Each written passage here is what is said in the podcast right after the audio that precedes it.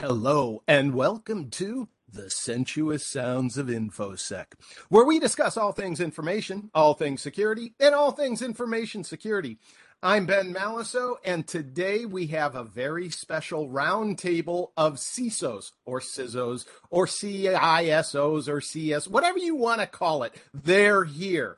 It is very much my pleasure to introduce Joel Oldeson, Matt Holcraft, and Dave Ruger uh, all of whom are in that position and uh, are willing to talk to us about what that's like. Welcome to all three of you. Um, please, let's go around and just do a brief bio of each of you. We'll start with Joel because he's the instigator of this episode. Joel, tell us, you. Hey, uh, thanks, Ben, for having us here today. Uh, my name is Joel Odelson. Uh, I'm the CISO of a company that's an artificial intelligence healthcare. Uh, prior to that, um, I worked in the semiconductor world uh, as well as in aerospace and defense. And in the early days, I worked for a couple startups by the name of eBay and VMware. Uh, I started my career in IT and about, uh, I'm aging myself now, but about 14, 15 years ago, switched to the dark side of uh, information security and uh, I love it here. Um, it's it's amazing fun, stress, uh, and rewarding all at the same time. Let me just confirm: you're not actually doing healthcare for the AI. You're using AI to perform healthcare functions.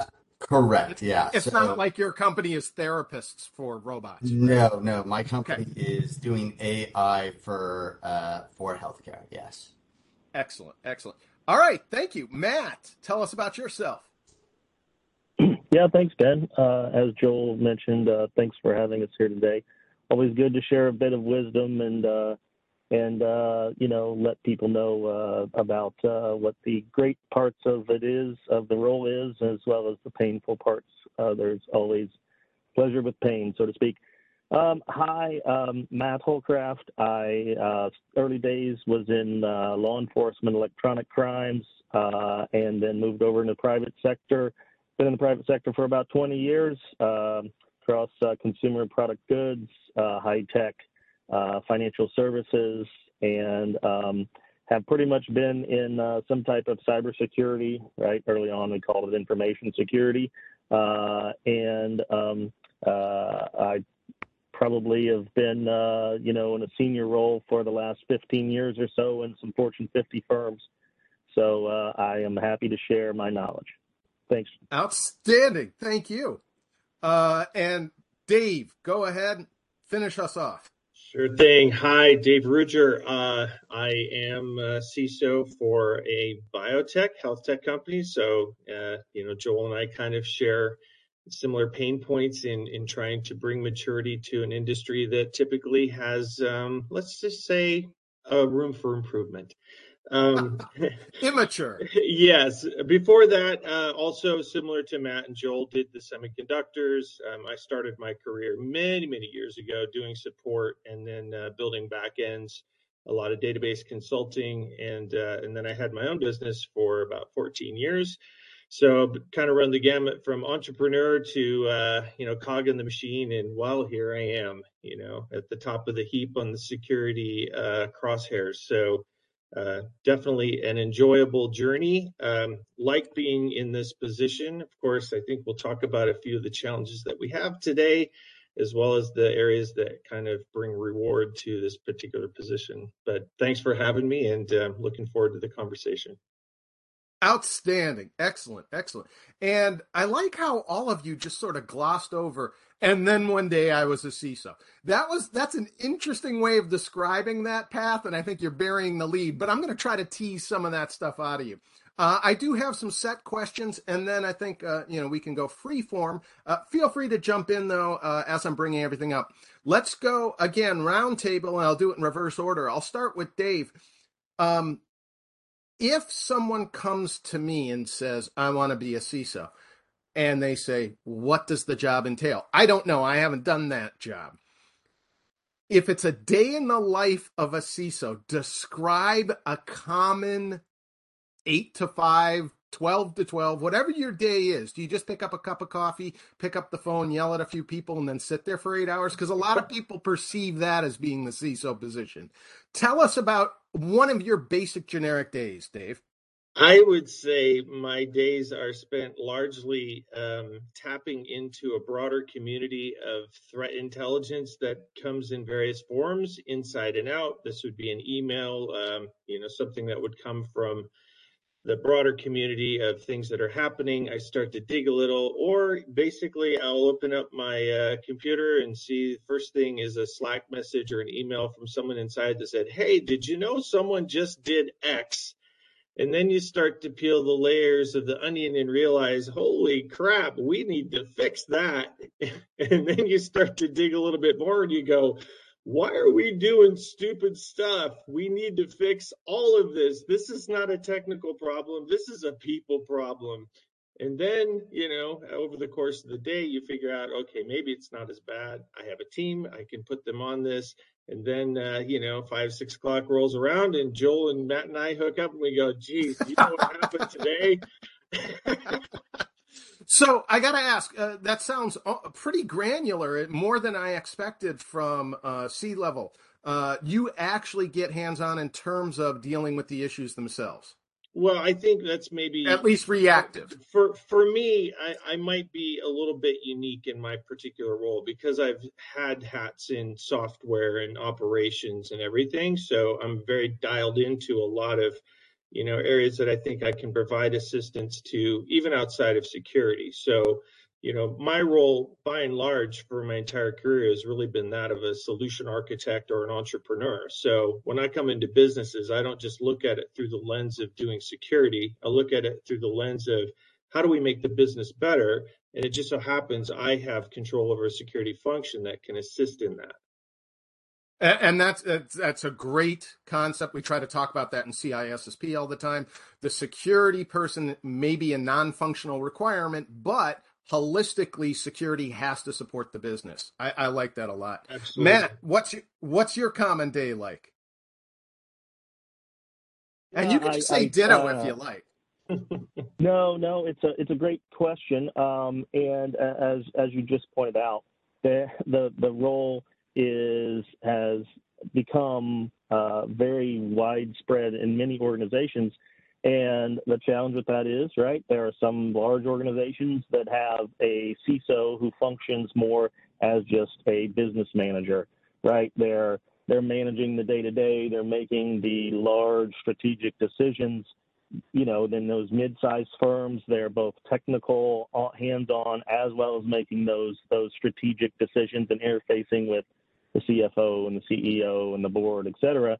And then, of course, in, in some smaller smaller enterprises and smaller businesses, they are very hands-on and very technical and rarely get into possibly strategic planning and things like that that might fall more towards the CIO or the VP of IT or something like that.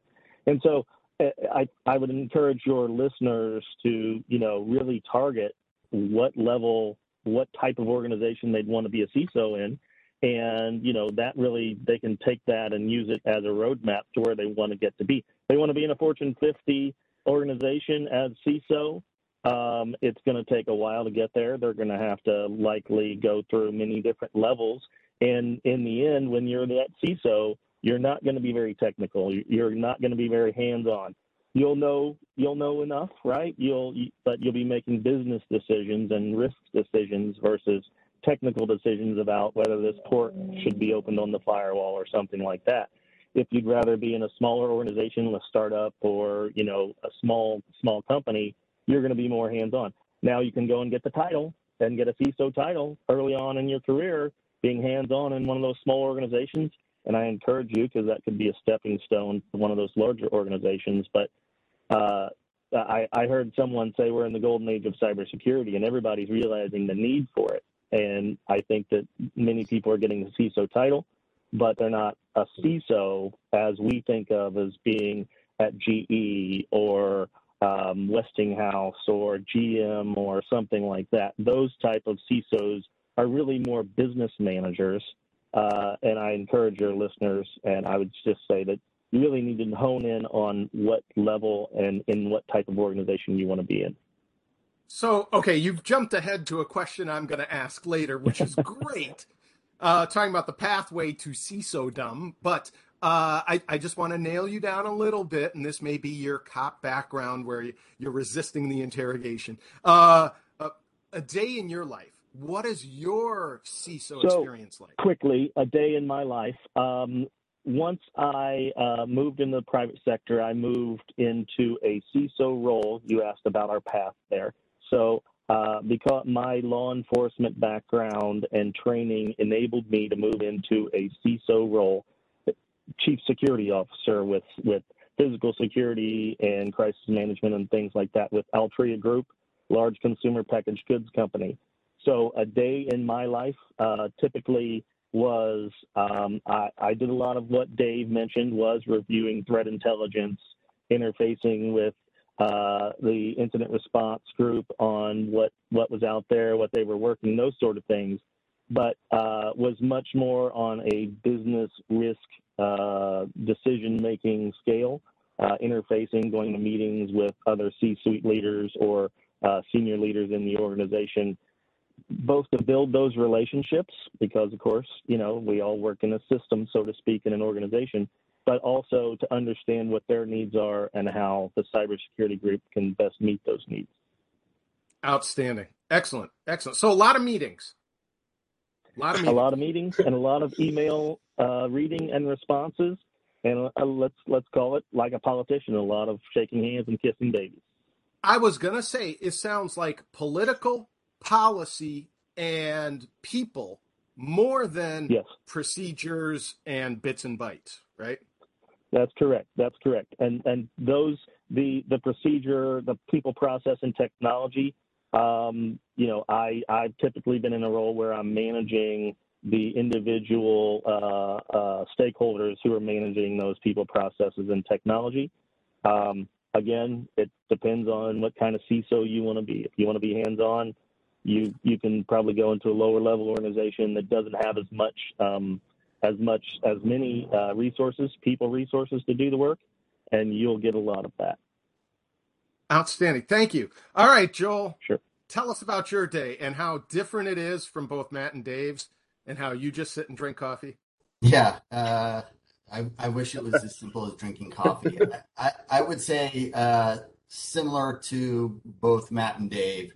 Um, you know, uh, looking a lot at risk, right? And how the risk is going to impact the business because, you know, I, you're, it, it's almost like you, what Dave said, you pick up a rock and a whole bunch of, you know, bugs go scattering, right? And you have to really be able to understand which of the risks could have the largest impact to the company and the likelihood of it happening. And then, you know, to correlate with what Matt said is then meeting with the actual owners of the risk because the CISO is really not the owner of the risk. We don't own risk. We identify risk, right? And then what we do is we work with the stakeholder of that risk to try to mitigate it to an acceptable level. So a lot of time is spent within the business unit trying to get the business to understand what the risk is and how implementing some security features to mitigate that risk will affect the business. And so it's kind of a give and take, right? Is because um, you can't always eliminate the risk. Actually, you can't eliminate risk to nothing, but really understanding what the risk to that business is, or and being able to bring it to something that's acceptable that um, you know the company can handle and the board is, will accept as well. Sounds like more meetings. It's a lot of meetings. Yeah. A lot of meetings. Okay. All right. All right. So and again, I, I, think we see this carry over from CISSP, where uh, my good friend and colleague uh, Matt Snoddy often says the CISSP or the CISO isn't the person who picks up the tool and fixes something. The CISO is the person who picks up the phone and talks to the person with the tool who fixes something. You write the policy to make that happen, and and uh, your your employees and your staff implement that. Um, all right. So uh, Matt already started us uh, in the discussion of path to CISOdom. Um, Joel, I'm going to ask you if someone comes up to you, young person comes and asks you, how do I become a CISO? What would you tell them? Would you tell them to get a degree, certification, experience, all of the above? What would I, you say?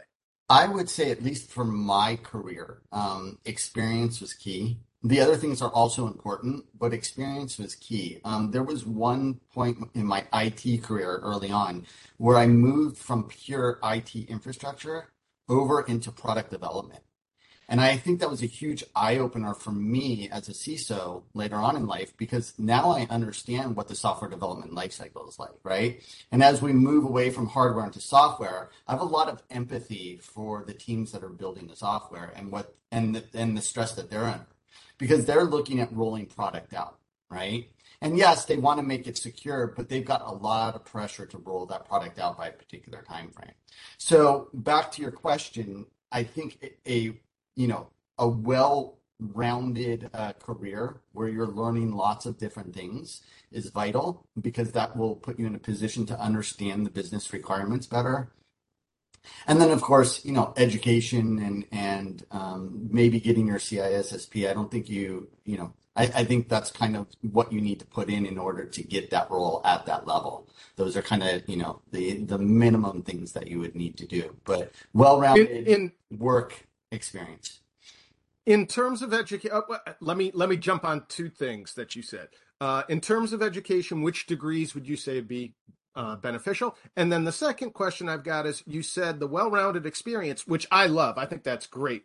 The more knowledge you can bring, the better a leader you're going to be because you understand the comprehensive needs of the organization. But there are organizations out there who put out job descriptions that say you must have 15 years concentrated in security or you're not even going to be considered. To me, that's the hiring organization shooting itself in the foot but there's a lot of people who are afraid of spreading their breadth of knowledge because if they don't stay focused, they're going to be aced out of competition. So, uh, first of all, so which degrees would you say, Joel? And then how would you address the disparity between breadth and concentration? Well, I actually don't have a degree in computer science, right? Um, Nor do I. Uh, I have a BA in political science uh, and history, right? Um, but at the time that I was going to school, and again, I'm dating myself, um, you know, there wasn't, an, there were no degrees in information security, right? Um, there wasn't even a, the title CISO at the time that I was uh, going uh, to college, or it was just coming out around that time. Um, I think now, you know, with some of the universities, they have uh, degrees specific in information security, right? And I think that probably if I were to mentor someone or, or you know, talk my children into becoming a CISO one day, um, I would uh, strongly recommend those. However, I think you need to take those other classes, right? Software development classes. Um, I think you need to take those networking classes because to understand, you know, really what we're protecting today um, runs across networks and and is uh, really you know focused on software. So understanding uh, those key areas early on, I think, are key to your success in the future. And I agree with you, Ben. Um, you know, uh, when looking for a CISO role, the job description shouldn't be 15 years, right?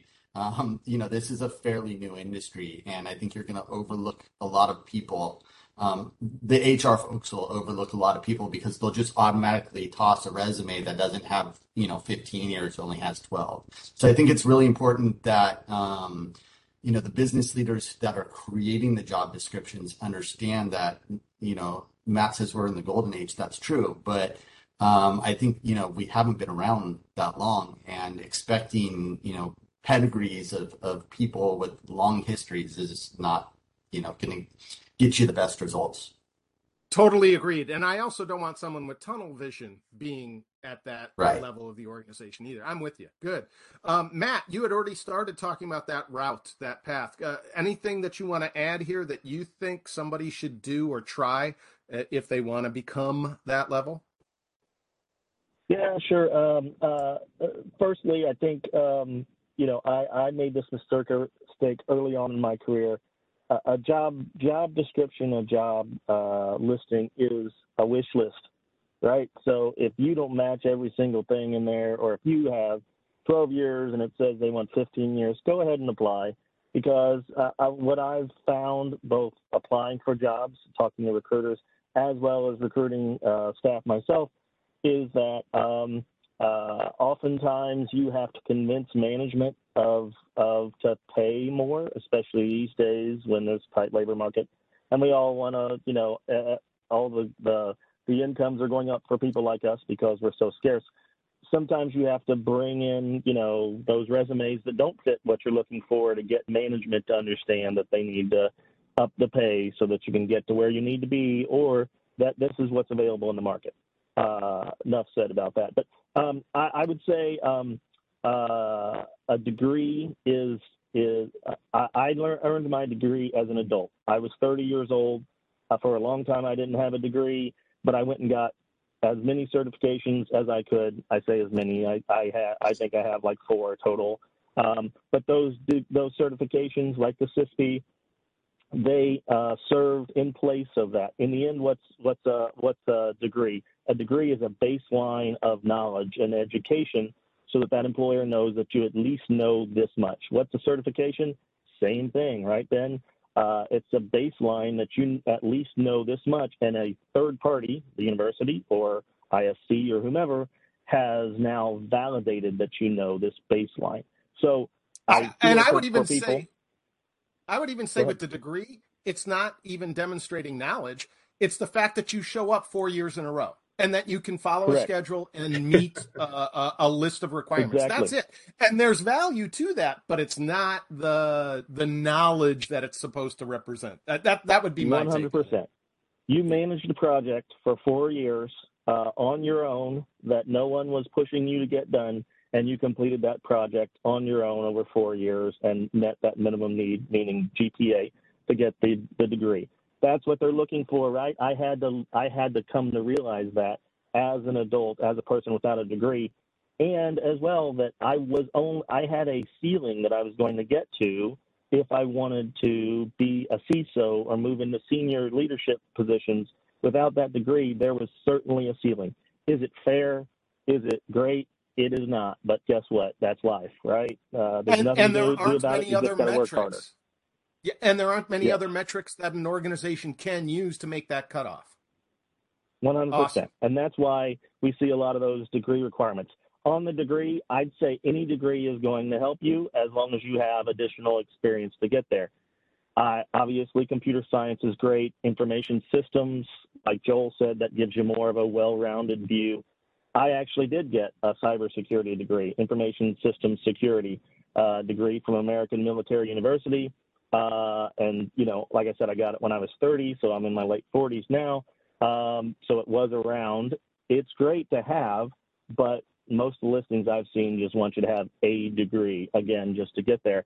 How to get to being CISO, like Joel said, it's just, you know, building your skill set, taking all those projects that you that you can, that you think you qualify for, stepping up, volunteering, um, even outside of your organization with uh, with membership organizations like ISC, like all the other professional uh, organizations, be a chapter uh, vice president or president or whatever. Again, that's showing to your leadership at your organization, as well as where you might want to go, BC, so that you are uh, responsible, that you can manage a project, that you can, what does being president of the chapter tell you? That you're interfacing with all of the members, you have various stakeholders, you're working with a national organization, all of that. You just really need to be purposeful and volunteer and take on as much as you can to expand your skill set as quickly as you can, understanding that, you know, life happens and, you know, if you want to you know have a normal life, you need to have work life balance as well. Outstanding, excellent, and I like how you put it. It's almost agnostic in terms of either the degree or what efforts or projects you're working on, whether it's ISACA or SANS, doesn't matter. As long as you have that resume fodder to reinforce and bulk up your assertions that you have that capacity and that capability to do those things. I like that a lot. Absolutely. Thank you. Dave, anything to add? Well, I mean, I think that we we covered a lot of ground here, and I will echo, you know, along with Joel. I don't have a, a CS degree. I got my uh, my degree in English Lit. So, my advice to anyone who wants to be a CISO, okay, and if you're talking about other aspects of security, you know, meaning like network security or um, you know, security architecture, incident response, definitely you want to go more technical, right? I mean, that's it's very important to have those skills. If you're targeting CISO, I would say the most important thing is communication skills, right? We spend a lot of time writing documentation, policies, communicating via email. You know, like our role really is being the face of security. So we have to kind of represent on multiple levels also, we have to know our audience, which means we have to communicate down to people who are more technical and can speak geek. We also have to speak to boards and executive teams that are basically going to gloss over if you start, you know, throwing acronyms out there.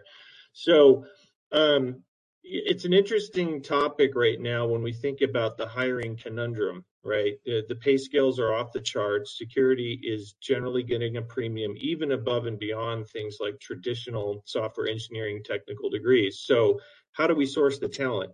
And as Matt said and Joel said, if you start right out of the gate looking at an individual career, you're going to get a certain result. It may not be the appropriate result for what you're trying to achieve with your hiring practices. So one of the things I've been advocating with my own team as we look for new talent is let's not focus on degrees. Let's focus on critical thinking and the ability to understand problems, right? We're by and large in a, in a role where, you know, the types of things we're seeing on a day to day basis are basically new right? Who would have predicted two months ago, three months ago, that we would all be fighting a massive global cybersecurity threat coming out of Russia and Ukraine because of a, a geopolitical conflict, right? Um, in fact, I think uh, we had a two-week period where there were two zero days, an Okta breach, and you know another high-profile event that was impacting us almost daily, right? Um, that speaks to the other part that all three of us, I think, have done a really good job at, which is risk management, right? Uh, the CISO's role, by and large, is understanding what risk is. You know, so if I was going to make recommendations to anyone about how they're going to, you know, approach a roadmap to get to be CISO, um, if you like the technical, start there. That allows you to speak, you know, from the top down with your your technical teams. But definitely focus on um, a risk management mindset, looking at how to quantify, how to assess the risk, how to speak risk to people who really don't understand it in ways that's meaningful so you can make the appropriate business trade off decisions, right? And then at that point, I think it really is all about building brand. Just like Matt said, get your name out there, build a blog, you know, networking is super critical, especially at this level. Let's face it, we're not getting jobs because we put resumes into job application boards. We're getting jobs because we know people in the industry that we've worked with for years, that we've de- developed relationships with, and are having the right opportunity at the right time. Yeah, and and Joel, I think you were going to add that in the chat as well. You said uh, build your professional network, go out there right. and meet people. And Matt said, join your local chapters of, you know, ISC squared, ISACA, uh, uh, ISEEA, you know, um, uh, what's the physical security one? Uh, ASIS, right? All right. of those things you can meet and you can coordinate with other people. So when those opportunities arise, they know who you are and they can exploit you and you can find your way into those positions. I would I would add one more quick thing to that is sure build your network, but don't just focus on security professionals, right? My my current role, I got that through uh, a lawyer, right, the chief legal officer of of the firm that I had worked with in the past, and so um, focusing just on security professionals, they all want your job, right? We all want the same job, right? And so realistically, you've got to build your network outside of the security realm because um, otherwise you're going to be pigeonholed. And, and, we're just horse racing. Yeah. Right. Yeah. I'd like to add to that as okay, well. So, uh, that's a so good now, point, Joel. Oh, yeah, please go ahead. Yeah. Go um, ahead, man. Uh, just, uh, and kind of Dave mentioned it there as well. Can you hear me? Mm-hmm. Okay. Um, you know, the uh, executive recruiters and recruiters by and large don't forget to build your network with them as well, right? I know they can be pains in the butt sometimes, and then they send you a message over LinkedIn, and it totally doesn't match what your skills are, your qualifications, or your level, whatever it may be. But you start building those relationships now, and possibly if it doesn't match your skill set or your level, you you know say, hey, I'm happy to have, jump on a call, find out what your needs are, and you know give it to some of your friends and colleagues and things. Those recruiters will remember you and they may not be the level to recruit CISOs now, but possibly you'll both get there eventually. And you've been helping them now for 10, 20 years. And when they find a juicy CISO gig, they're going to funnel it to you first because you've always helped them. You're, you're their friend. You've developed that relationship. Don't forget about that piece of things. And you've bolstered your relationship with your other colleagues by helping them find positions as well. So it's a win-win-win 100%. all the way around. It Even is. though recruiters Absolutely. are parasites and vampires, but they're useful parasites and vampires. Um, all right, so Dave, you brought up the the unfun part of the job. That's, that's my final formal question for the roundtable.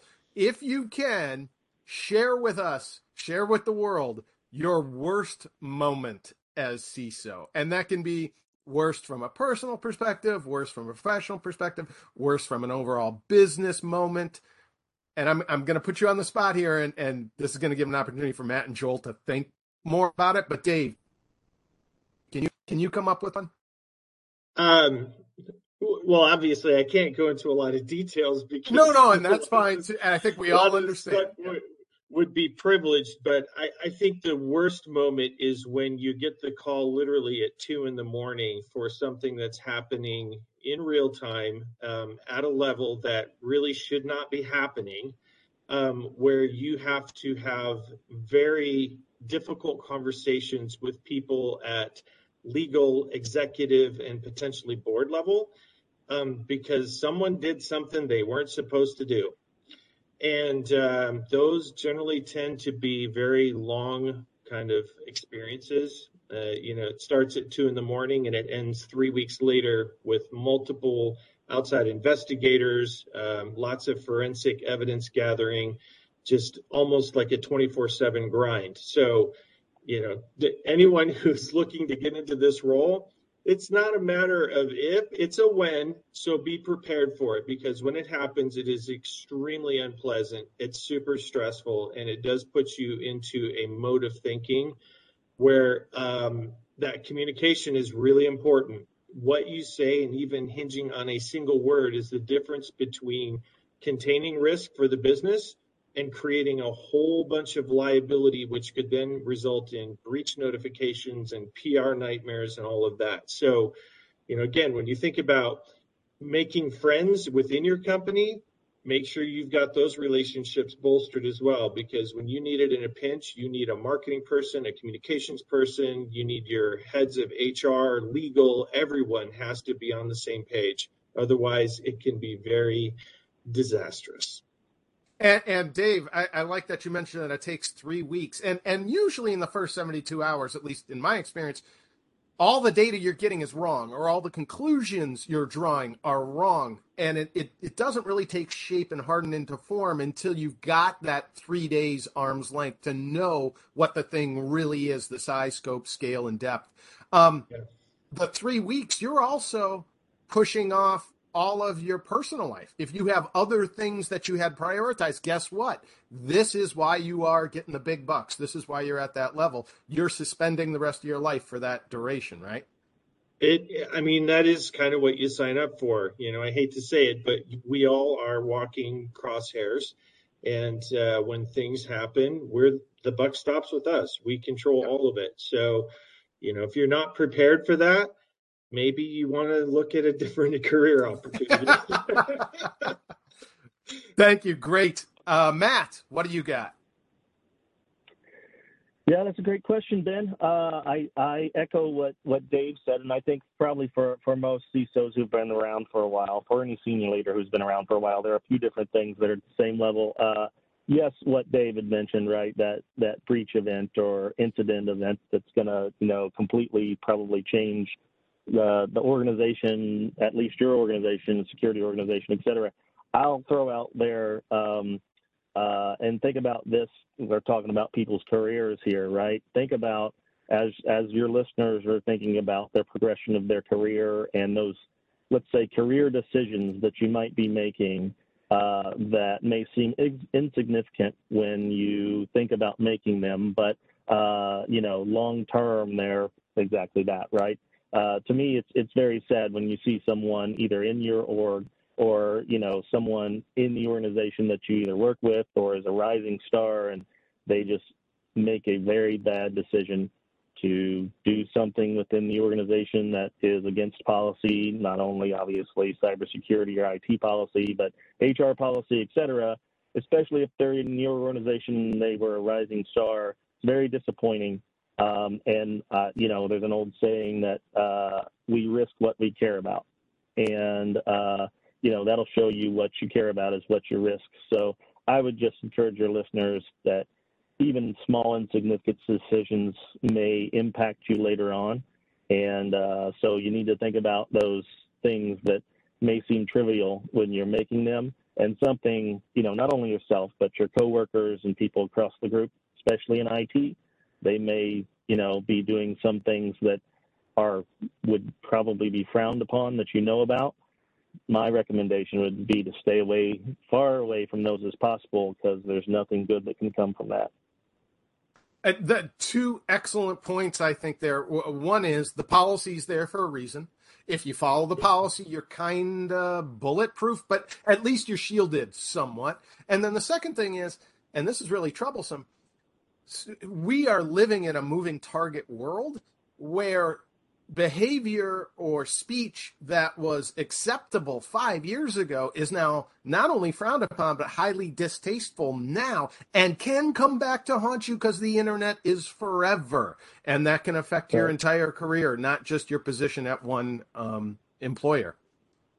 Yeah and don't forget what you post out there on social media is is there forever and can be pulled up and when you want to go get that CISO role, if they do uh, an in-depth background on you, not just criminal and credit. Uh, you know, those that that fun joke that you sent around five years ago may come back to bite you in the butt. Yep, absolutely. And and I think one other thing I'm drawing from what you just said, being in that leadership role means that sometime you have to euthanize the dog even though you love the dog, even though yep. you know you know that it had the best intentions, it did something that is irrevocable, and you have to deal with it. And that's a lot of pressure. That's a lot of stress and strain on you as as the leader. Absolutely, I think that that to to that point, that's where you have to realize as a senior leader that sometimes you make friend may be very close friends with somebody who you know, the organization decides either they don't need a round anymore because of like a reduction in force, or that you know that they they did something that they shouldn't have, and uh, you know their their days are numbered, uh, and it's painful and it's sad. They'll still likely be your friend when they leave, but uh, my point here is you, you you really have to be careful how close you get to people as well. Excellent, thank you. Great point, Joel. What do you got? Uh, I would say, and this goes to work-life balance. Uh, one of the major incidents that I once had had um, did impact my work-life balance. It actually occurred right as I was about to leave home for one of my kids' birthdays, and so I actually missed one of my kids' birthdays, right, because of this incident. Um, and so, you know, it's it, it still hurts my heart a little bit, right? But um, but you know, that's, I think we plan, and when an event takes place, we have to rise to the occasion. That's really what the business is looking for, right? And so, you know, I think you can do your DR tests. I think you can, you know, um, make sure you're doing tabletop exercises and all those different things. But as a CISO, you also have to prepare to make sure you're saying the right things at the right time right? That you know how you're going to respond when a ransomware attack hits or when something else happens, right? And so, because, you know, when it happens, you need to rise to the occasion. And if you don't, well, then you might as well have a letter of recommendation ready to go because you will be the fall guy or gal um, or person uh, that, um, you know, will be the one to be exited out the door if things don't go well, right? So you need to make sure you're prepared, that you have a forensic firm on standby, right, on retainer. You know, whatever it is that you think that your company needs, um, you need to be prepared personally. And, and two things I draw from that. One is, uh, you know, part of the job description is being the fall person. Mm-hmm. I mean, you get thrown under the bus when that time comes. That's kind of what you set yourself up for in certain circumstances. And we've seen it happen over and over again in our industry from Target to, I mean, we've seen it. Um, and the other thing that I draw from that is while your kid might really resent that one day, that birthday that you didn't show up, 10 years from now, or as an adult, they're going to look back and they're going to respect. They're going to say, you know what my father does? My father solves problems. And I'm proud that on that day, you know, he got called into action. He had to go and run and save the day.